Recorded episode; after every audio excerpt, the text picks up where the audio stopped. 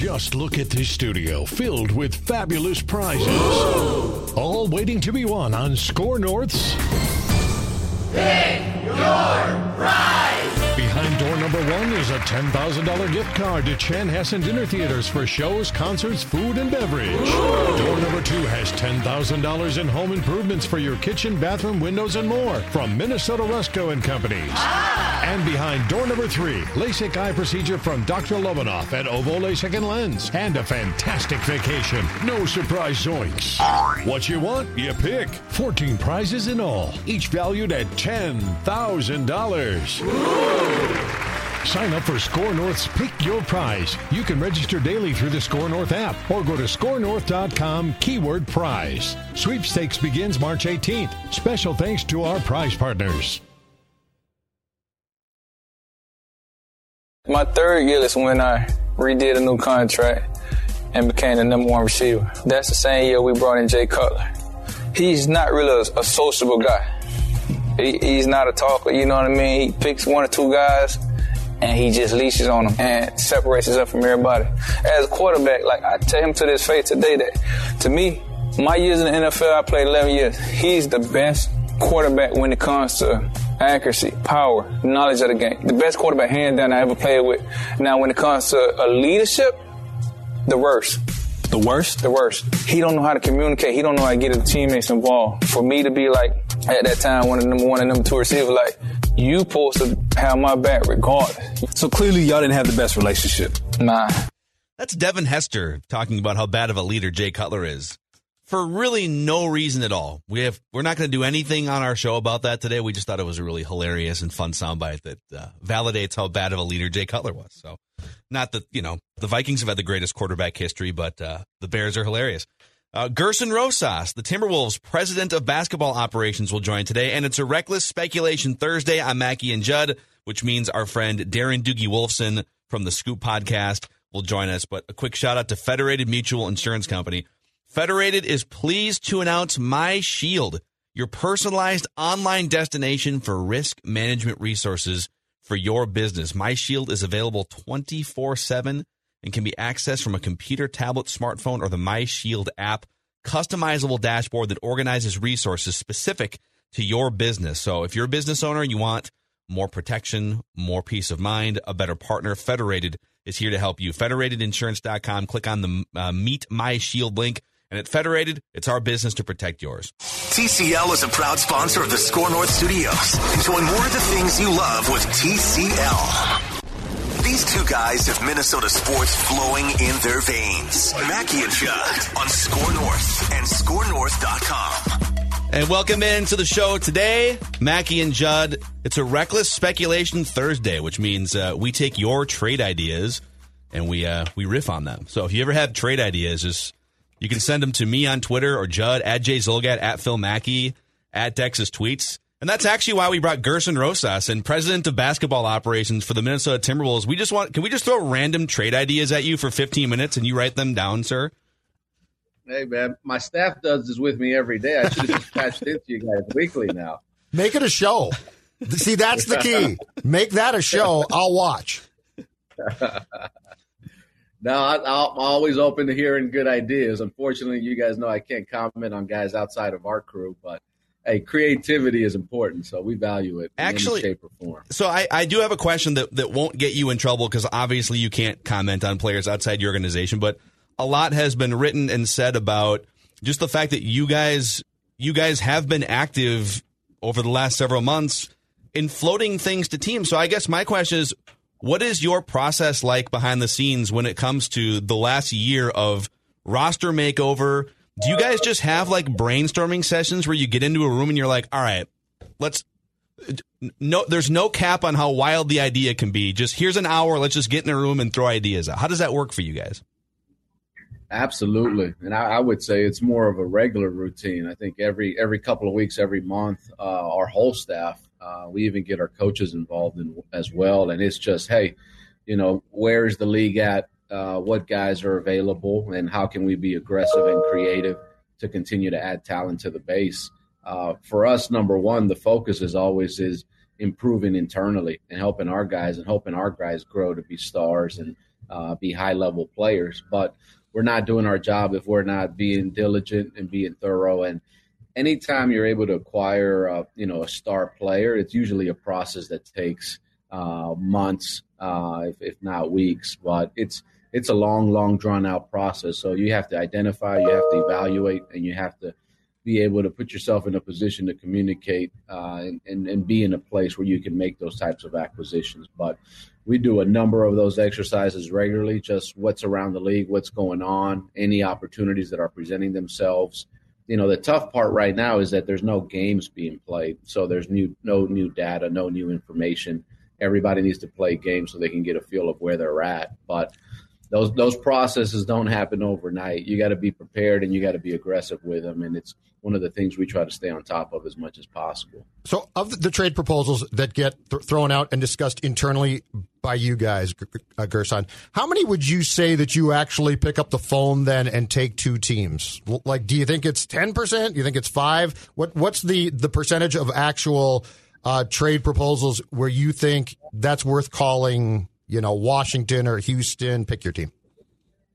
Uh, no, I'd say it's higher. I mean, we're probably one of the most aggressive teams in the league, and it's not because uh, you know we're we're not happy where we're at. It's just you have to have these conversations if you want to be in a position to make moves. And the reality of it is, we're probably shooting at about fifty percent of those ideas, and a lot, a majority of them are no's, and we know that. But any information that we can acquire from the other team, just understanding their position, understanding their goals, and understanding their objectives we want to be good trade partners and we want to make deals that are win-win for both sides. There's only 29 other partners here, so you want to have healthy uh, relationships with them. But you understand a lot of times you're going to get a lot of no's before you get a yes, and everything is timing and the ability to have those communications, to have an open line of, of communications with teams is important because that's how you get deals done. This is not, it's rarely uh, a, a, transaction or a structure where a team calls you and say, "Hey, let's do this," and it gets done. It's multiple conversations over,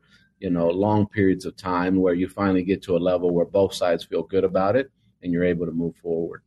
Uh, on the draft, I just I feel like I personally would would not have wanted to be in the position you guys were in in a in a in a non obvious year where there's not a LeBron necessarily that people have been watching for three years leading up to the draft it just seems like in those non-obvious years, it, it can be such a crapshoot when you're trying to figure out which 19 year old kid can we count on to reach his full potential as, as a grown man in like five years. So, what do you look for in terms of mental or physical traits? Like, what's the number one or two things? Like, okay, this guy can shoot. That's great. This guy's, you know, 225 pounds in the case of Edwards. That's great. But like, when it comes down to will this guy who's 19 years old become, you know, reach the 90th percentile of his physical and mental abilities, what is that thing or two things that you look for? Come on, man. You're going to be bold and aggressive on trades, but you don't want to be bold and aggressive in the draft. For a scout at heart, that's right. the place where you want to be at. You know, it's the unknown. You know, I, I talk back to uh, there was a similar draft, uh, you know, seven, eight years ago where our current MVP is at. And it's hard, it's complicated, but you know, I'm I'm fortunate to be in the role that I'm at. Our staff is we love the challenge. This is this is not pressure. This is about getting the opportunity to do something uh, in this organization that's very special, and to be able to set the draft board to pick the guy. We had six seven months, which is an incredible opportunity to prepare for the draft, to get to know these guys in a level where in other years you weren't able to do this. It was exciting for us, and we you know we felt like uh, the processes were very thorough. They were very diligent but specifically in terms of Anthony Edwards, and it's tough for you guys. You guys are on the outside looking in. You don't get a chance to spend time with guys. You don't get a chance to evaluate all the games. You don't get a chance to see all the testing and and all the evaluation that goes into place. But we there's there's many a years where they say, hey, uh, you know, this prospect was unknown. Time will tell, and we're very confident in our processes. We're very confident in our staff. We're very confident in the work that we did uh, to get to Anthony at number one. Uh, but as, as, as much time as we spent on that, the talent became obvious. The physical skills, uh, the skill set, uh, the translation, the ability. You're talking about one of the youngest players in college last year, a guy that should have been a, a high school in senior, a senior in high school, playing at the SEC. Uh, and then it's our job to be able to evaluate that and translate that to the NBA. But it's a it's a responsibility. It's an opportunity that we cherish. You know, to be able to really get to know these guys, to evaluate them, and to project them uh, was was a special process. And for us, it was a clear cut choice uh, at the end of the day. So you know, t- talking about um, uh, the draft and trades and just the construction of your uh, roster as a whole, I think from the outside we just think of talent, right? And let's get as much talent as possible, and you're going to have this talent.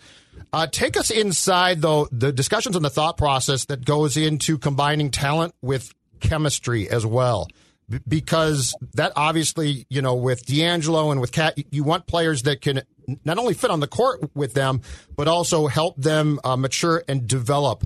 How much internally goes into talking about acquiring an acquisition of guys who are going to fit both in the room and on the floor and be good fits? That's a great question, and I and I would tell you. Yeah. I just took. A- Judge just took the lead. 23, Thanks, 23 to 23 to 22. Thanks, Gersson. You're my guy. Always said, always said, you're my guy. Oh my god. yeah, I feel it. No, uh, you know our ability to be aligned with with coach and just basketball operations in general. You know, we don't make these va- these decisions in a vacuum. A lot of it is number one. I'll say, we, we, you know, our belief, our focus as an organization is that there's no player that's perfect. Just like there's no executive that's perfect or no coach that's perfect. We want to identify strengths and weaknesses, and we want to know how those guys fit into our environment and fit into our players. We want guys here that we feel like we can help and support them uh, with their weaknesses and help them maximize their strengths. There's some guys that you just feel after that evaluation, like, hey, it's not going to work here, and it's it's not because you didn't find the perfect guy. It's just it's not a good fit. Uh, but for us, you know, whether it's the draft, whether it's free agency, whether it's trade, we do a ton of background. We do a ton of intel. Just what are these guys like? What are they going to bring? How do they fit into our system? How do they complement our best players in Karl-Anthony Towns and D'Angelo Russell? And what are they going to add to the puzzle that we're putting together here on the floor and off the floor? And how we how can we impact them in terms of our culture and in terms of our, our philosophy and our beliefs? And it's something that it takes it takes more time, and by no means is there a perfect formula to success. But you just want to make educated decisions every step of the way. Uh, Gersson, how, how is Cat doing? We've I, I know the the NBA put out. You guys are going through all of your sort of your intake process. So how's he doing with the year that he's had? Um, as you guys look at him physically with his wrist, what can you what can you tell us and our audience about Cat?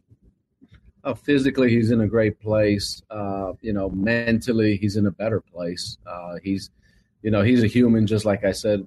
You know, with with all our guys, uh, it was a very tragic off season for him, and to lose um, a parent, to lose your mother, especially as close as he was, it was devastating.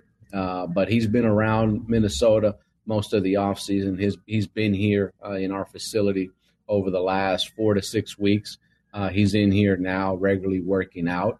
Uh, so he's excited. I think he's he's in a better place, as good as you can be, having gone everything he's gone through in a very public manner. Uh, but you know, he loves Minnesota. He loves the Timberwolves. The basketball court uh, is going to be a place of relief for him, and I know he's he's been uh, he's been a lot more comfortable here with his teammates and around our guys. So it's nice. You know, it it, it feels no none of us are back to to our old normals, but there's a new normal, and every day there's more activity. Guys around the gym, uh, more guys here in market. Even this year with the new training camp, uh, it's you, you're getting a sense of normalcy. You're getting excited because there's more basketball coming, and for a guy like him, he needs to get back to the old routine and, and a little bit of, of basketball that he's used to to get away from from the, uh, the all the things that he's been through. What's the, this long break uh, done for you and the entire uh, team as well, though? Because I mean, you, have been off since March now. Speaking about get, getting back to routines and things like that, um, just how difficult has this made it, and and has, has it impeded the process that you foresaw because of the long stoppage, or is or you know has it basically uh, still been able to stay on the course that you were hoping the day that you got this job, and obviously didn't know a pandemic was right around the corner? Uh, you know, from a from a development perspective, it's made it challenging because we didn't get as many games as we would have liked last season. We didn't get a summer league this season. Uh, but on the positive side, we've been one of the leaders in the NBA in terms of player participation. We've been fortunate. We've had 75 to 80 percent of our players here throughout the break working out individually, doing as much as we can do. Coach and his staff have done an unbelievable job of preparing a program for those guys once once the pandemic hit, and guys have have worked on the court. They've worked in the weight room, so we see the development, we see the growth.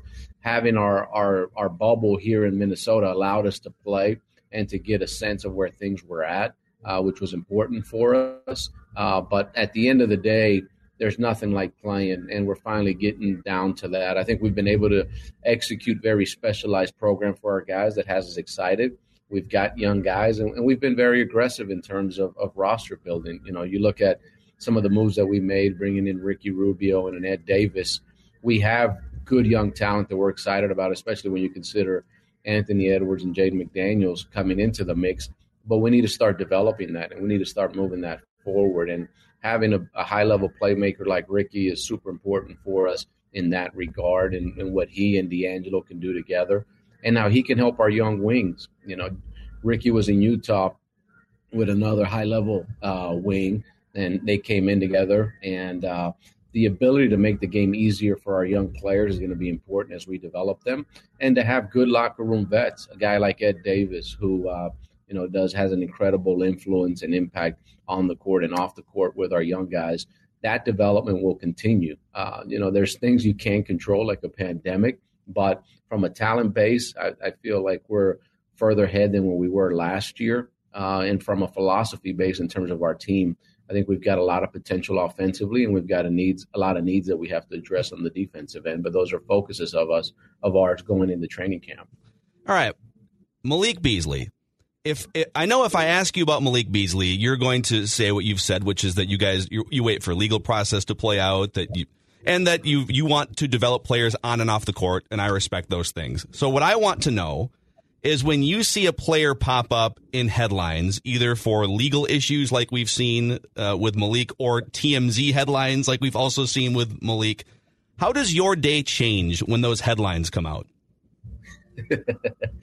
oh, you, you always want less than more in that regard. But the reality of is where we're at as a social platform and uh, where things are at from uh, from a media perspective, it's a reality that we live with. And uh, ideally, you want to be the team and the group that's below the radar, uh, that's just doing the work, um, and you know are, are, are making more more noise on the court than off. But it's a reality we all live through. And the other thing is there's two sides to a story, and some of these media outlets, uh, what's being reported, what's being told, is only one side of it. So to be fair to players, to organizations, not only ours but throughout the league, you always know there's a, there's a story behind a story, and for us, it's trying to figure out what's going on and what's real.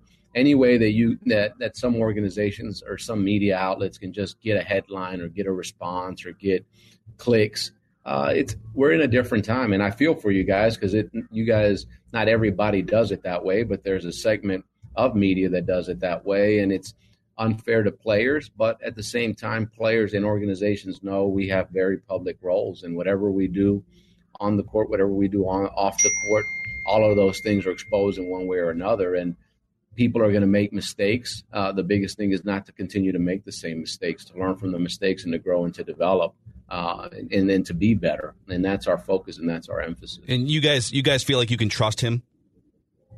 Absolutely. I mean, we've we've gone through the due diligence, uh, you know, with with not only him but all our guys and everything they go through. And you have hard conversations, and you have to challenge these guys. Being in the NBA, being in the position we're in, is a privilege, and the opportunity to do that day in and day out is not promised to anybody. And when situations happen, they have to be addressed and they have to be improved upon. Yeah. Gersson Rosas, president of basketball operations, Minnesota Timberwolves, and fledgling beard uh, wearer. We're challenging you to, to rock the playoff beard, even if it takes like two or three years. Do it before it's all gray, like me. It's all gray now. I look like Santa Claus, Gersson my hope is to start growing it once the pandemic is over. So hopefully that happens sooner rather than later. All right. Amen. All right, man. Thank Thanks you. for coming on the show. We Thanks appreciate it. My pleasure. Thank you, guys. All right, that's uh, that's Gersson Rosas. He's uh, he's he's made a number of appearances on the show, and he's al- he's always a good sport. And you know what? I got to give you credit. Yes! You've now taken a twenty-three to twenty-two This lead in the cous- good question standings. This is We're late in the year here. This late is in year. Boy. This is cousins like. Yeah, you were down. Fourth quarter, Carolina, bing, bing, bing, right down the field. Tyler Dunn gave you one earlier this week on Purple Daily too, and we didn't acknowledge it on the show. And it but got we, called we- on Twitter. Yeah. But we did acknowledge it in the standings. So Judd now has 23 good questions or good points awarded on the year. I have 22. Rami with nine. Jonathan had three. Declan has one, and Cronin also has one. How'd Cronin get one? Uh, she got we, we gave her one because Kirk said good question, Courtney, in one of the right. answers, so we honored her and she got into the game. Yep, in a uh, presser, and we played the we played the soundbite, right? Yes. Yeah, that's So right. That's very fair. There's audio evidence. It's very fair. Um, so, all right. Well, we're going to get Doogie on here shortly for uh, for part of Reckless Speculation Thursday. But let's just let's just Reckless speculation. real quick. Uh, Declan has a trade idea. Mm-hmm. We have. I don't know if we're going to have time to get to all of this stuff, but uh, a listener sent a trade idea, and then I have a roster idea for the Twins. But real quick, anything that stood out to you there? Just to recap, Gersson Rosas briefly here, Judd. Um, I thought his answer to, to the question from me that was a great question. I thought that was intriguing be, because I I do find the the construction of a roster uh, is much more than we think about. Like we always just think get good players, right? Get good players, get good players. Well, the important thing is you've got Towns, you've got D'Angelo Russell, so you've got good players, and now who do you surround them with? And I I believe that ultimately what the Wolves are trying to do, and it's smart, is probably make those two as happy as possible and also get guys who are going to lift them up as players, uh, both on and off the court. And so I think the construction of this team with Rosas and Ryan Saunders is an intriguing topic because it's not just a simple, well, just get good, good guys. Uh, and I believe Gersson came out a couple days ago and basically talked about the fact they might not be done yet. I am curious what the next move would be because I think the next move, which might not come soon, Phil, might be a fairly substantial move that would be sort of in their mind the crowning this is the third guy move. I think they would they would love to land whether it's like if if things don't go well with Chris Paul in Phoenix with Devin Booker or if things don't go well, well, I mean there, there's actually there's actually a chance James Harden could get traded somewhere other than Brooklyn still at some point. I don't think it's going to happen immediately because they just landed John Wall. But you have you have three teams right now in the NBA in Washington, Houston, and Phoenix that all have disgruntled three point shooting superstar guards in Devin Booker, James Harden, and Bradley Beal. Bradley Beal's probably not quite as disgruntled. At least he like he hasn't publicly demanded a trade like James Harden. He might now. Well, he, they're going to let it ride with. I think he's going to be. Westbrook's jacking up shots all the time. I agree with that. Russell Westbrook is not a guy that you. He's he's such a just ridiculous Energizer Bunny volume scorer. He has to almost just be on his own team. Um, so it's not going to end well there. But all three of those teams are trying the well. Let's just like bring in another older guy and see what happens. Let's bring in Chris Paul over here, thirty five, and he's still good. But God bless this league. Yes. bring Russell Westbrook over there and John Wall. Why don't you come back? You haven't played in like two years, but you'll go play over here. And so those three teams are kind of on their last ditch effort to make their superstar sniper shooting guards happy. And we'll see how all three of those situations play out this year. But I think those are three phone calls you make multiple times throughout the season to gauge. Rank them for me. How's that? Oh my God! Oh, Rank, rank them. Reckless speculation. wow! I just made your day, Happy by the you way. asked. Okay, It was a great question, by the way. so I can't all get the point, but it was a great question. I don't have the contract sitting in front of me, but I know that James Harden makes the most money of all those guys. So he would be the hardest to finagle from a cap standpoint because you're also paying max to D'Lo and Cat. But you're also, but you're paying. Uh, there's like different levels of max. You're paying max to Booker over here. All these guys are max guys. But let's just Just say like that he's you a- he's a wave max, max guy. Like let's say that you can wave the wand and pick those three. How would you pick them? Devin Booker, number one. Age, fit, chemistry, everything. Yep. Number one. Yep. All of these guys, by the way, have defensive deficiencies. So it's not like you're going to get a, a perfect LeBron package here. You're going to get guys who can shoot and who can score and who once in a while decide if they want to play defense. Mm-hmm. I would say for age and every reason, Booker. Between the other two guys, Harden's the better player, but Harden's, I think he's like 30 and he makes more money. So I would probably rank Harden third, which sounds crazy, unless you thought you could win a ring in like two or three years. But I love this idea of getting another guy in his mid 20s. Harden's the best of the bunch. But I'm talking about like chemistry, fit, window, all those things. I would agree with right? that part. Yes. So some people may be like, Wait, James Harden's like one of the greatest scorers of all Yeah, time. Yeah, no. he totally is. It's not the point, though. Totally is. So I'm with you. But but like Devin Booker is on the record saying two of his best friends in the world are the two Timberwolves stars. Yep. So that's very intriguing. And now, what would you have to give up? You'd have to make the salaries match. You can you can go over the cap as the Timberwolves. It's a soft cap in the NBA, but you, but if you're over the cap, you can't take on more money in a trade. You have to. It has to be even even money trade. So you'd almost certainly have to trade like Ricky Rubio, seventeen million dollars, which you just if, if you can get Devin Booker, you Okay. just trade him back to Phoenix. Okay. All right. I'll do that. So, but that, but those those three teams are currently locked in for 2020-21. They have made a commitment to we're going to try this one more time. Hopefully it goes well. I'm sure at least one one or two of those teams will keep going beyond 2020-21. But I guarantee at least one of those three teams decides, uh, this isn't this isn't working. Or the players want out. Yeah, and James Harden still wants out. Yeah, it's not like so- oh, I got John Wall, I'm good. John Wall who can't shoot and hasn't John Wall hasn't played in two years, right? Yep, he didn't play last year, and he missed. By the way, the second though, half of the this league, how great as far as transactions go, right? Like baseball is like last night. It's the non-tender deadline coming up at 7 p.m. and the NBA is like, hold on a second here, okay? Hold my beer. Hold my beer. Let's let's get this right.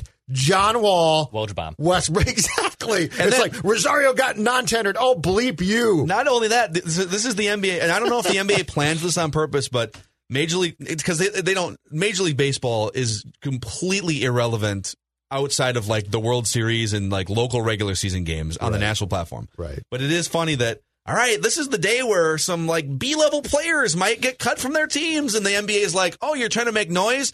Uh, okay, so we have a John Wall and Russell Westbrook trade. LeBron signs a two year extension, and Anthony Davis signs a five year max to go back to the Lakers for almost two hundred million dollars. The best We the- got the headlines. The best was like 10 years back. Sunday night baseball opener, the regular season. And the National Football League's like, you know what? We got a McNabb trade.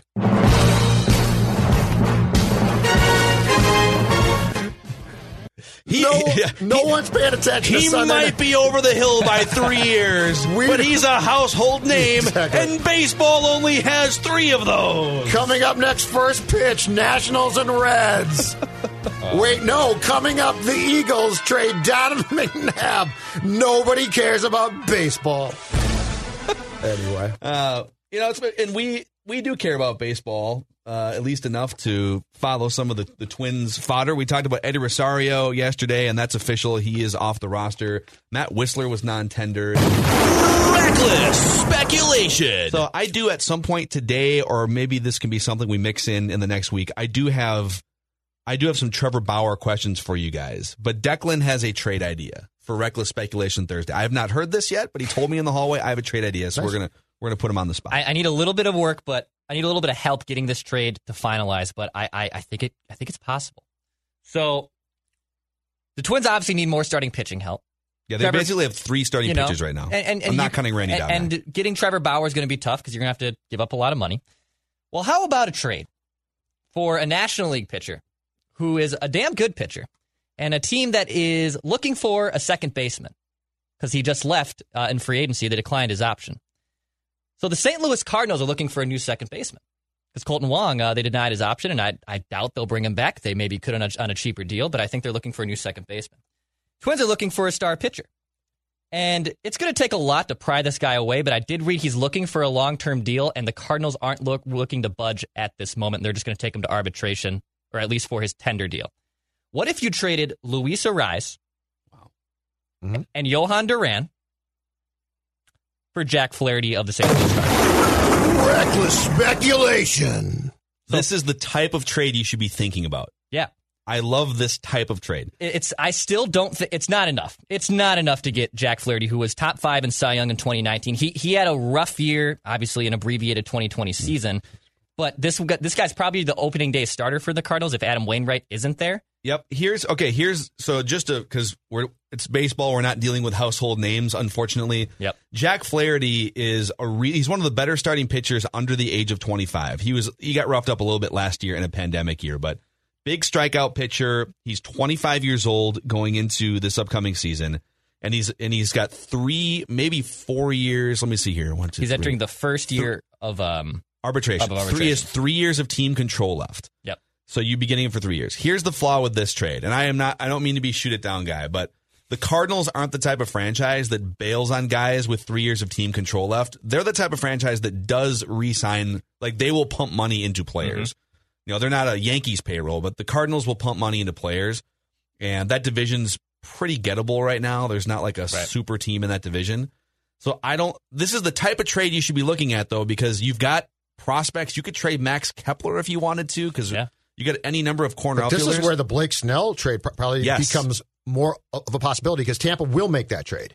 Yeah, Tam- so Tampa's trying to make this exact trade with Blake Snell. He's got like three years of team control left. I think he's on a contract. And Declan signed. and De- Declan's offer to the Cardinals would not be a bad starting point for Tampa. If you could somehow go to Tampa, let's let's take Declan's idea and evolve it. Reckless speculation. The Flaherty you one said- is great, but so yeah. you said Arraez. You're going Arraez and who? And Jhoan Duran. So he's like their first or second best pitching prospect. yeah, right? that- yeah, that's an attractive offer. if you go to Tampa, I'd love to start there. Hey, you guys want a, a really good team control infielder? They might not need, but th- they've always been into Max Kepler, so you'd probably have to cross Arraez off and go uh, Max Kepler here instead. If you traded Max Kepler to the Rays, you probably wouldn't even need to give up Jhoan Duran because they like Max Kepler. You could probably give up something less than Jhoan Duran, and uh, then they could get out from underneath the money that they would owe Blake Snell, who's one of the best starting pitchers in baseball. And That's the- a call you make, and right? The Kepler contract is really, really, good for a team. Yeah. That's Looks a like team four or five years friendly left contract. thing. Yes, Yeah. that's a doable trade right there. The Twins, by the way, have now that so yesterday they uh, they did tender contracts to a bunch of other players who are arbitration eligible. Jose Berrios, Byron Buxton, uh, Tyler Duffey got two and a half million. Mitch Garver is back, et cetera, et cetera. A few others, right? So, according to baseballreference.com, when you count all the arbitration money that they signed on for yesterday, Eddie Rosario gone, all the free agents like Nelson Cruz, let's take all those guys off for now. So, Cruz, Odorizzi, uh, Marwin Gonzalez, those guys are all gone. They're on the hook right now for $88 million or so going into next year. Uh-huh. Now, last year, their opening day payroll was about $50 million on top of that. I don't think they're going to go back to that opening day payroll, but they're going to add to the 88 million. The question is, are they going to add 20 million? Are they going to add 30 million? Trevor Bauer, straight up, whether it's a one year deal or a multi year deal, is going to cost someone $30 million a year, I would think. He's just one of the best starting pitchers in baseball, uh-huh. and he's in his prime. Yep. So if that pie in the sky Trevor Bauer idea is in the cards, I think it means that you wouldn't be re-signing Nelson Cruz. You would either be Cruz and something else or Trevor Bauer, and then that's the end of your free agent spending. Would you guys, with that money, Reckless speculation. would you rather sign Nelson Cruz and like I don't have a name here, but like, let's say um I don't know, like a number three starter to help fill out your rotation, or would you rather say goodbye to Nelson Cruz and sign Trevor Bauer for like two years, sixty million dollars? I do Trevor Bauer. That's what I was. That's why I was a couple seltzers in last night. It's the exact move I said to make. You let Eddie Rosario walk. You let Cruz walk, and if it means you get Trevor Bauer, you take that every single time. I don't think it's close in my opinion. And I say two years, sixty because he's on the record saying that Right. he will take one year contracts for the rest of it. We don't know what he's going to do. Right. He could take a one year contract, get out of the pandemic. Yeah. Uh, he could sign a five year contract. I don't know what Right. he's going to do. Your problem is that I think on Bauer, if you come up with a figure he likes, there's about three teams that will come in and beat you. The Mets, maybe a team like the Dodgers. The Dodgers are. that, that's the problem. But the Met, but the Met, I mean, I don't think he'll go to the Dodgers. I think he wants to help a team win a World but Series. the guy, the guy that owns the Mets, Steve Cohen, last night tweeted out to the fans, "Who do you like who got non-tendered?" Basically saying, That's amazing. because we'll pursue him. Like the Mets are, because Good- didn't, yeah, Cohen didn't lose Polling a your- dime. Polling your idiot Met fans for He's- front office but I advice mean- doesn't seem like a good idea. No, it doesn't. But the point is, I think that the Mets are the one team that basic because they because Cohen didn't lose a dime, so he's going to be the one guy who's like, ah, yeah, let's go spend, let's go spend. So my guess is the Twins opening day payroll, realistically, is probably going to be between one hundred five and one ten. So if it is, that means That's my guess. If it's one ten, I mean, it has to be. you're adding like twenty million dollars. Yes, So you wouldn't be signing Bauer. No. But in my hypothetical, let's say you did bump it up a little higher. would you, Judd, rather have Trevor Bauer or Cruz plus mid rotation starter? I'd rather have Bauer if I could do it. I just don't believe I would too. that with the current climate I can. Uh, but yes, I, Actually, I what, would. What I would really rather do is sign Nelson Cruz because I think you can win a playoff game in 2021. and I would look to trade Max Kepler, who you know Max Kepler was great two years ago. He's a corner outfielder who doesn't really get on base, who's kind of a platoon guy because he can't hit lefties most seasons. Okay. I think there's more upside there. But if I could get Blake Snell in a deal for Max Kepler and then use free agent money to sign Nelson Cruz back, that's what I, that's Play the this route that I sounder quick. Question for you guys then. Reckless speculation. Would you rather trade, if I can wave a magic wand and trade one of these two, Max Kepler, Miguel Sano? Well, I'd rather get rid of Miguel Sano, but I'm going to get a lot more from Max. There's no way I get Blake Snell in a in a Miguel Sano deal. There's a chance I could go Max Kepler plus something else and get Blake Snell. So mm-hmm. I would I'd, I'd rather I'd rather say goodbye to Miguel Sano, but I'd rather get Blake Snell. Can Alex So, Kirilloff simultaneously play first, right, and left? Can we split them? Don't forget about some of the other guys. Trevor Larnach. Yeah, I You know. Brent Rooker can hit. We saw that guy hit. Can he guess play- can- what? They're all going to be playing in St. Paul if they're not playing in, in downtown. Yeah, go watch him. Minneapolis. It's going to be actually super fun. You can go watch those guys hit bombs all over St. Paul. Yep. That's the wrong button. Reckless speculation. All right, quick pause. Let's get our guy Doogie in for some scoops next. Reckless speculation. Trade talks. Juicy rumors. All right. Our friend Darren Doogie Wolfson from the Five Eyewitness News Sports Department, also host of the Scoop Podcast, Apple, Spotify, ScoreNorth.com. You can find him on Twitter at DWolfsonKSTP. Uh, Doogie, what's going on with you? We've got a million things we can get into here. Twins, Wolves, you name it. It is your show, gentlemen. So your lead. Good to be back. Last week, of course, was Thanksgiving, so it's been a couple weeks since we've chatted, at least on air. So uh, let's let's actually let's start with Wolves and carry that over because we we had Gersson Rosas off the top of the show and got into a, a number of different things. A couple quick, just little little headlines.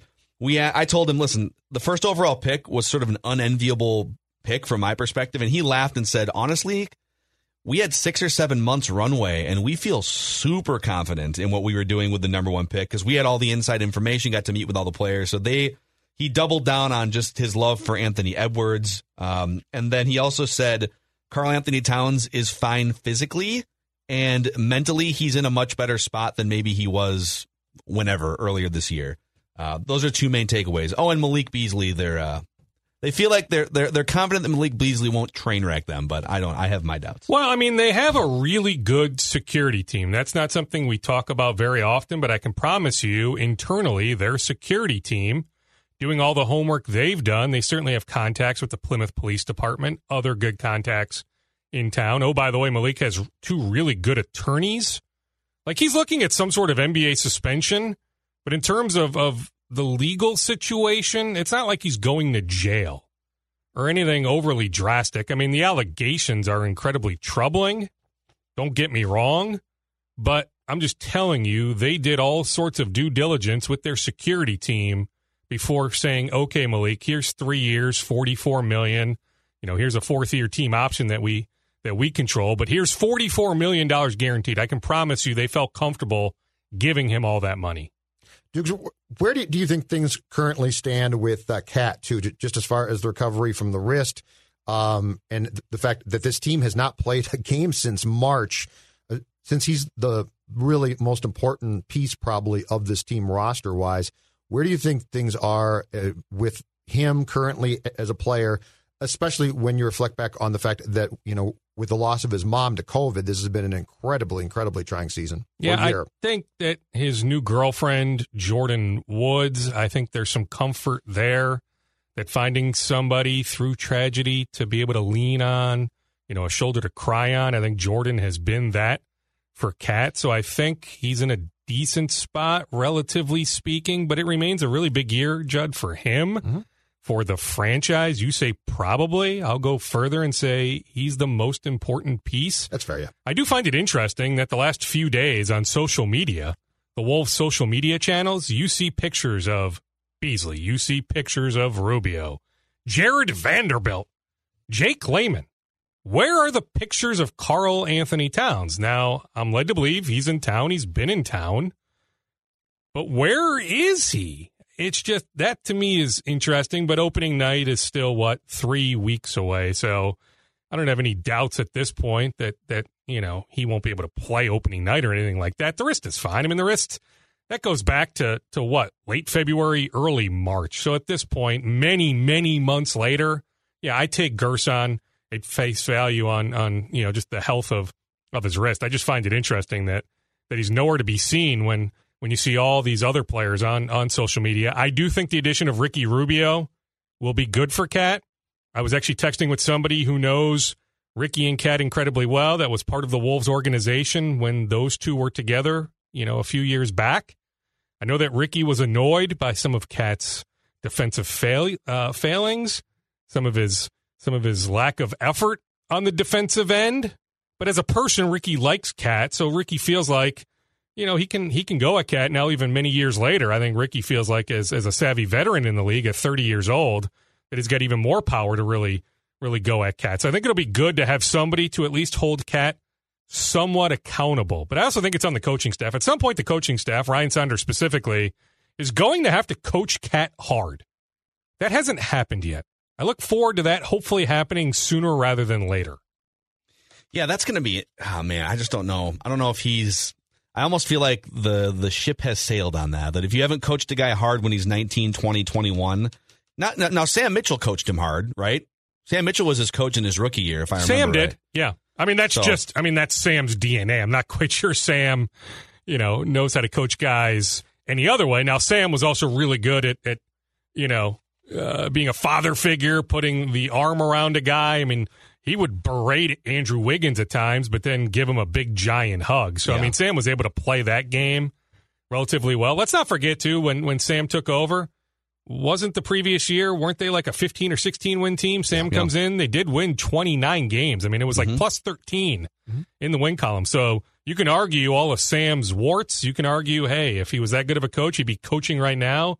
He wouldn't be a great, you know, TV analyst, TV personality. But I can just tell you the one year that Sam was given the keys, even with the interim title, they did play pretty darn well, all things considered. Yeah. So, all right, just for fun here, because this is reckless speculation. Reckless speculation. We brought this up earlier in the show. There are three teams in the NBA right now with that, that look like they're taking sort of last ditch efforts to make their star three point shooting guard slash wing players happy. You've got you got Phoenix bringing in Chris Paul to try and say, "Hey, Devin, look, I know we haven't made the playoffs, but we got you, Chris Paul. Let's try this one more time." You got Washington and Houston just shuffling stars, saying, "All right, James Harden, let's try it with John Wall, even though he hasn't played in two years and he can't shoot." And and then Washington saying to Bradley Beal, uh, "Well, maybe you'll like it better with Russell Westbrook." I bet you one of those teams kind of you know, has has a good season and then goes forward with that same formula beyond this upcoming year. I'll bet you at least one or two of those teams, Doogie, realizes, yeah, this wasn't the answer, and now the star is disgruntled. Rank those three teams in the order in which the Timberwolves should make phone calls in like six months from now for Beal, Devin Booker, and James Harden. Well, contractually speaking, Beal has less years remaining than Booker. I also think with Monty Williams in charge, with Oklahoma City surely coming out of the top eight in the West, with I think Houston maybe likely to come out of the top eight in the West, that there is a path to the top eight for Phoenix. Certainly a path to the top 10. Let's not forget seeds nine and 10 will have a chance to make the playoffs with this play in tourney. So, of those three for the next one to two years, I feel most confident about Phoenix. In other words, I think it would be really hard to pry Devin Booker out of Phoenix. On Washington, I can tell you that Scotty Brooks, who's got Minnesota ties, I like Scotty. Scotty's guy is Russ. Like Russ and Scotty were together in OKC. That's right. You know, they they have a really good relationship. But can that work with Bradley Beal? I don't know. I'm fascinated to see how how that plays out. I can see a scenario where Washington moves on from Beal, but maybe after this gigantic trade last night, it's not at the trade deadline. It's not, you know, March 10th. Maybe it's more like next off season. But I could see a scenario where where Washington does eventually have to have to get to that spot. On Houston, I don't know what the heck's going on down there. I do know, just based on the national reports, that James Harden turned down an extension that would have paid him $50 million a year. Yeah, so it's not about the money with him. So if he's turning that down, Houston just looks like a situation with a new general manager, with Daryl Morey out, with a new head coach, a first time head coach, that they're eventually going to blow it up even more. So if you're the Wolves, you had trade interest pre draft, draft night, and PJ Tucker. That's an interesting name, right? You could still argue that Juancho Hernangomez is not a starting power forward. That if you're aiming to be one of those top 10 seeds, that should be a realistic goal for the Wolves. Call me nuts, but I think they should aim to be the 9 or the 10 seed or even the 7 or the 8 seed. You could use another forward. So why not call Houston on PJ Tucker again? Speaking of cash flow, Dukes, what is the uh, word on what the Twins' payroll is going to be for 2021? And uh, do we think that Rosario and his potential salary gets replaced, or do we think because of the financial windfall for baseball, it gets pocketed? Well, I mean, maybe that money gets shifted elsewhere. I don't think it gets shifted to an outfield spot when you Sure. have Alex Kirilloff ready to go. You could go with Brent Rooker, who I talked to the other day for my podcast. He just swung a bat for the first time since his forearm surgery. Swung a bat on Monday. He'll be fine by by spring training. This is assuming, by the way, spring training starts on time. I mean, do we have any sense right now that spring training No, I, will start in mid February? Do they push that back? yes, I think they do. you know, as a vaccine starts to be more readily available. I mean, I could see a scenario where spring training is pushed back, opening day is pushed back, but Brent Rooker will be okay. But yeah, I mean, could they shift that money elsewhere? They could, Jed. I can just tell you though, like they want to bring back Nelly Cruz, right? We know that. They want to bring back Jake Odorizzi. If that's not clear, they do. Mm-hmm. But I can tell you on those two, maybe more so Odo, that they're not being very aggressive. Now all it takes is one new call, an offer, but other teams, you know, the Giants are looking for some starting pitching in addition to to what they've already done. The Blue Jays, same situation. They re-signed Robbie Ray, but they're still looking to do some stuff. The starting pitching market is pretty darn strong. When Drew Smyly is getting what did he get, Phil? 11 million, 12 million? Yeah. That's pretty good. Mike Minor got what, two years, 17 million? From the Royals. From yes. the Royals? Are you kidding me? And the Twins, by the way, had interest in Minor, but the Twins were not giving Mike Minor that contract. So they're going to do some stuff, Judd. But yeah, I think it's inevitable that, that the payroll is going to come down. It's just a matter of how much it'll come down. And on Cruz, he's in no rush. Lavelle had the report earlier this week that the Twins made him a one year offer. That's laughable. Did they really think that Nelly Cruz on you name the date, whatever it was, November 15th was going to accept a one year offer? Give me a bleep and break. Like, he wants clarity. Major League Baseball, by the way, what a joke that we're now into December and we don't know if the National League will have the uh, DH So dumb. in It 2021. might be February. It's so stupid. Oh, baseball. My Dude, God. baseball, baseball is like all the things we complained about a year, two years ago with baseball. It's so much worse now than it was a year, two, three years ago. They can't get out of their own way. It curbs my enthusiasm for the sport. Yeah, Like I was struggling. I was driving in and I was thinking about this. Like, who's dumber, the National Hockey League, Judd, or Major League Baseball? At least you know what? At least Gary Bettman is, and this is what he should have been talking about 15 years ago when they went to Outdoor Life Network, for God's sakes. Yeah. But at least he's publicly saying now it's less about the money. We want money with our new partnerships, but we want exposure. We want you know. We want production. We want big names talking about the NHL. It's like, yeah, that's how you market your sport. But, but the problem is, is in baseball and hockey are both guilty of this fault. Both of them refuse to make the players true partners. It's a thing that basketball does brilliantly. Yeah. Basketball is basically like we need you players. You're you are on the marquee, not us. So how can we make this work? And baseball, Manfred and Bettman both fight this thing tooth and nail to try and bleed the players as much as possible, and that's where it falls apart. And that and that's an extension of why we are here right now in December, not knowing if our entire league is going to have a DH. It's ridiculous. Like, think about Marcell Ozuna. Now, his new agent thinks he can play some outfield, but realistically speaking, he needs a lot of DH at bats. Hmm? Kyle Schwarber, good bat, right? I'm not quite sure where you play him in the field, but if you're Kyle Schwarber's agent, wouldn't you love to know if the National League will have the DH? And I can tell you, the Nelly Cruz camp wants to know if the National League is going to have the DH, but in no way, shape, or form was Nelly Cruz taking a Twins one year offer in mid November. If he has to in mid February, okay. But in mid November, no bleeping okay, way. Here's a question: If you're the Twins, so I get that he's 40. He's been one of the best hitters in baseball the last two years. He's arguably had his two best seasons offensively as a 38 and 39 year old. So there's a pretty low risk that he's like he's going to be productive in 2021 to some extent. Maybe he maybe he drops off 25 or 20 percent. If you feel like your window is open for 2020, why not just offer him a two year contract and then roll the dice on that second? You know, if the second year is a train wreck, well, that's okay. Your your window to win is now. What's, well, although, do they wait and see if he truly gets any other two year offer? My sense is he hasn't gotten a two year offer yet. So do the Twins play the waiting game and see if they can get him one year plus some sort of mutual option, right? Where if he hits certain incentives, maybe the option kicks in. His first contract, right? Yeah, if if the Twins need to, they Team can option. buy him out for for 2022 where he's guaranteed some money Yep. beyond just the 2021 money. Mhm. I think that that to me will be the eventual end game. I mean, I've said this before, I'll say it again. If all things are equal, Nelly wants to be back.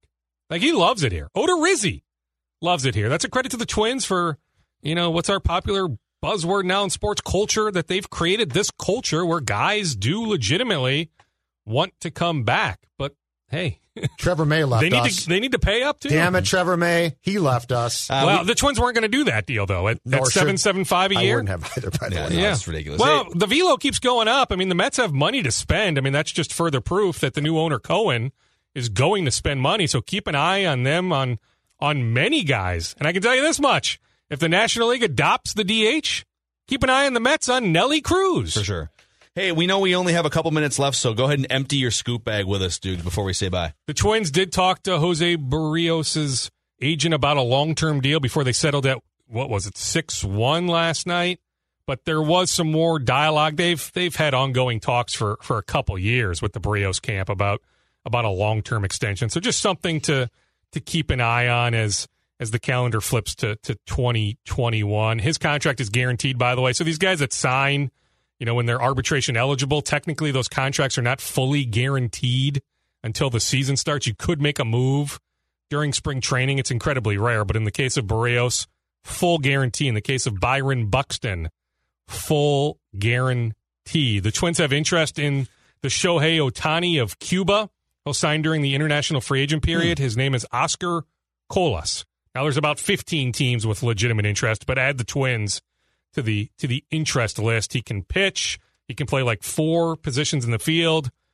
Who knows exactly how old he is, but they list him at like 22. He's got 62. He's, He's 40, 62. yeah, he's got- He's actually 62. he's got older than me. star written all over Why him. does his beard look like Judd's? That's super weird. Yeah, I Why am- is that beard so gray, Oscar? The posting fee on Judd Zulgad is five hundred thousand, and I'll take it. Thank you very much.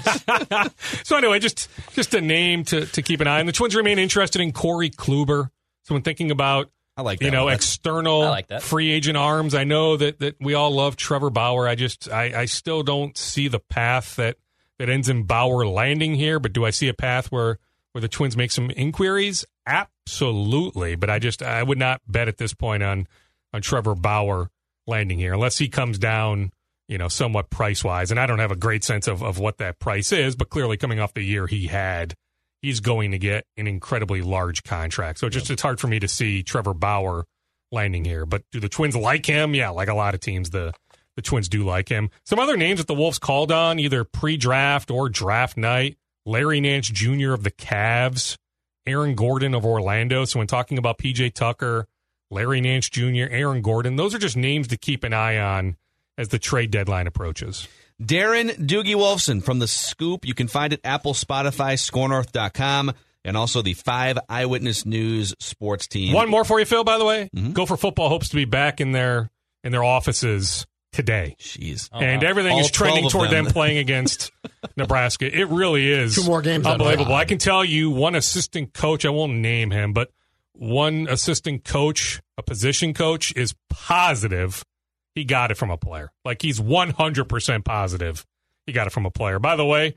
Pretty much asymptomatic. Like there's what 46 or 47 positive tests over there with the football program. Yeah. Just about every single one, either minimal symptoms or or a lot of people are asymptomatic. Yeah.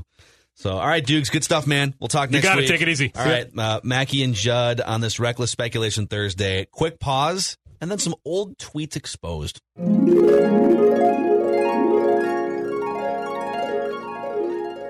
Yes, every single week on this show, Declan Goff goes through 10 plus years of Twitter archives. Judd and I have both been tweeting things nonsensically since 2009. And uh, sometimes there's alcohol involved. Sometimes there's Oh, yeah. not, which is even more embarrassing. But uh, no one is safe here No among the three of us in old tweets exposed. Okay, it's a Vikings quarterback edition of Old Tweets Exposed. Because you've got a Teddy tweet that you want us to see before we get past Actually, our Teddy week. it- you have a Teddy tweet. I have a Kirk Cousins tweet. oh, So the flip it, uh, the script has been flipped, Okay, Mr. right. Zulgad. But we're going to start with uh, noted number one Kirk Cousins fan, Phil Mackey, who He tweeted is my guy. just six days ago this take on Kirk Cousins. This doesn't sound like the number one Kirk Cousins fan of mine. Kirk Cousins, What do you mean? 15% of the cap. my account isn't got, no, my good account got hacked. My account got Happy hacked. Thanksgiving. This is, I did not tweet this. Roster deficiencies and lead the Vikings to a Super Bowl. No clickbait. It isn't for ratings. It's a fact. Washington and the Vikings have both experienced it firsthand. This isn't hard. Happy Thanksgiving. Turkey emoji. Gobble, gobble. The turkey right there. Gobble, gobble. I thought this was the Kirk Cousins number one fan account. Whoa, whoa. Who is this guy? Okay, may have had a couple glasses of red wine in me. It was probably All right. Thanksgiving morning. I don't know. that tweet might not be wrong, by the way. I don't know. I'm just going to go out on a limb and say that tweet might not be wrong. Listen, I've had a lot of people on Twitter, people on our YouTube, our Purple Daily YouTube Yes. uh, comment section, accuse me Yeah. of being sarcastic this week with my What? Kirk Cousins love. No. People saying, Mackey, you don't really feel that way. You're not really Kirk Cousins' number one fan. Yeah. Prove it. Prove that I'm not. All right. Okay, I got a hat. Yeah, That you, says yeah, you got a number you one got a fan. homemade hat, which Homemade can hat. easily be turned into Kirk's least favorite, or there's something that would be derogatory of Kirk next week. That's high quality scrap paper. Well, let me let me self-report here because you claim you're Kirk Cousins' number one fan and you're the number one guy who has said it first. Let me take you to 2015 at 2:55 in the morning at December 27th. New from Avi, new Goff. Avi alert here, by the way. Yeah, Yeah. got New avatar there. alert. that Got guy's the strong. glasses. The deck frames. Yeah, 2:55 a.m. December 27th, 2015. Look at those eyes. I'm He's all loaded. aboard this Kirk Cousins train. I love so, the, by the, the, way, 2:55 a.m. timestamp here Wait, is yeah. great. 2000, 2015 2000 what the? in the year of Teddy. What were you hammered watching? Had to have been. watching Washington highlights. Had let's to have let's been. go find the game. So this is December 27, 2015. So Kirk's what his is his first year as a starter in Washington? Yeah, I think so. Yeah, first year as a starter in Washington. Okay, gonna let's check- find the game. The Well, best part is the game, the gonna look at best part date. is Declan. You misspelled his name. Of course I did. That's what I do. Um, Hold on, how did he spell it? Kirk Oh, Cousin. Cousin. Kirk Cousin. My No, favorite Kirk, cousin. Kirk wasn't good enough to be plural yet in 2015. Is that I it was? You tweeted like this. Oh man. Oh, you're right, dude. He lit the Eagles. Okay, week 15. No, It week was a Saturday night game. week 15. Washington beats the Eagles as part of a four-game winning streak to finish 9 and 7 to end the season. They beat the Eagles 38 to 24. Kirk Cousins. This is a road game. And this is this is going to be the Kirk Cousins. Kirk Cousins goes 31 of 46 for Yeah. 365 and four touchdowns. All the pre. Yep.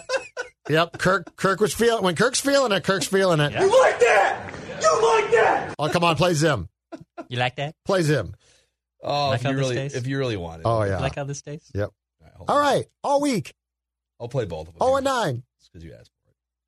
Hey, you held him to 20 points, man. Yes, you gave us a chance at the end, but I got three words for you.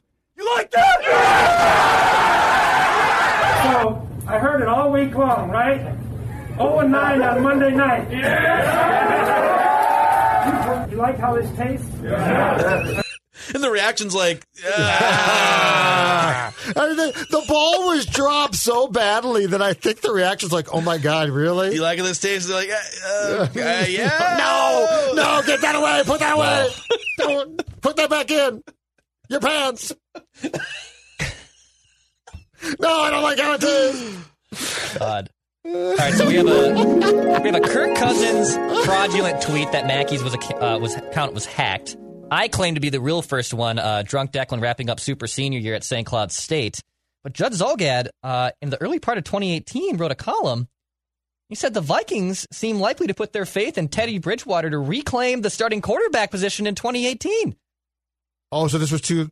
This was oh, oh, January 23rd. This is two months before Kirk. 2018. Yeah, two months before Kirk. So what led you to and what led you to believe that they were going to do this? Ah, because Zim loved Teddy as, Okay. as much or more. Got a lot of love as for much this. or more Look than at the you did. traction you got- that tweet, dude. This might be like one of your more interactive tweets. This is a 763 likes on This that. is bad just boy. a day of being uh, Judd. It's just a day. It's just a day of being Zulgad. Content no, machine. because Zimmer loved Teddy. That Right. my I, I was convinced by that point, and this came. So this came after the- Mike had spent the entire year in 2017 uh, poking at Case and ba- basically ripping Case w- without, ba- you know, without ripping him completely. So this was my theory was. He's going to go back to Teddy, and then of course Kirk came along. What So two this months was after this? uh, this was two days after the beating in Philadelphia. Yes, and so I was trying to deduct who the quarterback might be, and I don't think the Cousins train was rolling Quite yet. yet. Yeah, it started shortly thereafter. I still can't get over this Philadelphia game from 2005. December 26th. It's such a Kirk game, though. So Declan watched this game on December 26th. We're all getting I ham- must have said, well, if it's 2:55 a.m., I must have been watching the highlights or something on Sports Center. Yeah, this So was like a, getting this was like a, this was a Saturday night game on Yep. December Oh, 26th. yeah, you, you were so I think. drunk. Yeah. And Declan's Declan's watching the highlights, coming back home from the St. Cloud bars or wherever you were. It's probably home for the holidays. Kirk just rocking four touchdown passes. This Mm-hmm. is this might be his best game ever. This this 364 four touchdowns. So it's not even really that. I mean, that's the that was the wagon to be on it, Right. And he paid him so much respect he couldn't even put the last S in his name. That's right. this is correct. So those are your old tweets exposed here on Mackey and Judd. Uh, just a quick reminder and a thank you. We surpassed 13,000 subscribers uh, between our two YouTube channels this week. So thanks to everyone who has followed us to new platforms. And uh, and those of you who also listen to us on old platforms, you can still find us five to six o'clock on SKOR North Radio, AM fifteen hundred in the Twin Cities, and the SKOR North app. But our two YouTube channels are youtube.com slash SKOR North MN and youtube.com slash Purple Daily Podcast. We'll see you guys tomorrow for Action Movie Rewind. True Lies. Oh yeah. True Lies. One of the great Arnold Schwarzenegger. Watched Schwarzenegger it yesterday. I, clips. I didn't know it was uh, so Page- long. I haven't seen it yet. Page of notes. I've got a page of notes. two hours. I'm and some provocative Two- Jamie Lee Curtis. We've got to get out of here. Two twenty four, right? Get down. It's like two twenty. that's, that's long for Arn. I mean, I guess he did Terminator. But Wait, how long is this movie? It's like 220. True Lies is 220? Yeah, I Yes. looked it up last night and I was What? like, "Whoa!" I thought just ninety minutes. And we'll discuss it tomorrow, but there is a reason. There is one sole reason why it's two twenty. That's just a teaser because Okay. I'll tell you tomorrow. You've already, you don't, I haven't watched it again I watched yet. it yesterday. I'd like to. I like how you do like the dude on a Wednesday. I didn't have it fresh in my mind for Thursday. I take notes and then and then transcribe them, um, and so I've got. I, I need to think about what the process is of the film. What, two hours and 20 minutes for an Arnold Schwarzenegger movie is awfully self indulgent. Yeah. Which, oh, if I there's a reason this, why. okay. it's James Cameron and Arnold and Oh, okay. Jamie Lee Curtis. There's a reason why. We'll discuss. All right, we'll, we'll do it tomorrow. The South Dakota Stories, Volume 1. She was a city girl, but always somewhere else in her head. Somewhere where bison roam, rivers flow, and people get their hiking boots dirty. Like, actually dirty. So one day she fled west and discovered this place of beauty, history, and a delicious taste of adventure. But before she knew it, she was driving away with memories to share and the hopes of returning. Because there's so much South Dakota, so little time. This holiday, whether you're making a Baker's Simple Truth turkey for 40 or a Murray's Baked Brie for 2, Baker's has fast, fresh delivery and free pickup, so you can make holiday meals that bring you all together to create memories that last. Baker's, fresh for everyone. Free pickup on orders of $35 or more. Restrictions may apply. Get more ways to save at the Buy Five or More Save $1 each sale. Just buy five or more participating items and save a dollar each with card. Baker's, fresh for everyone.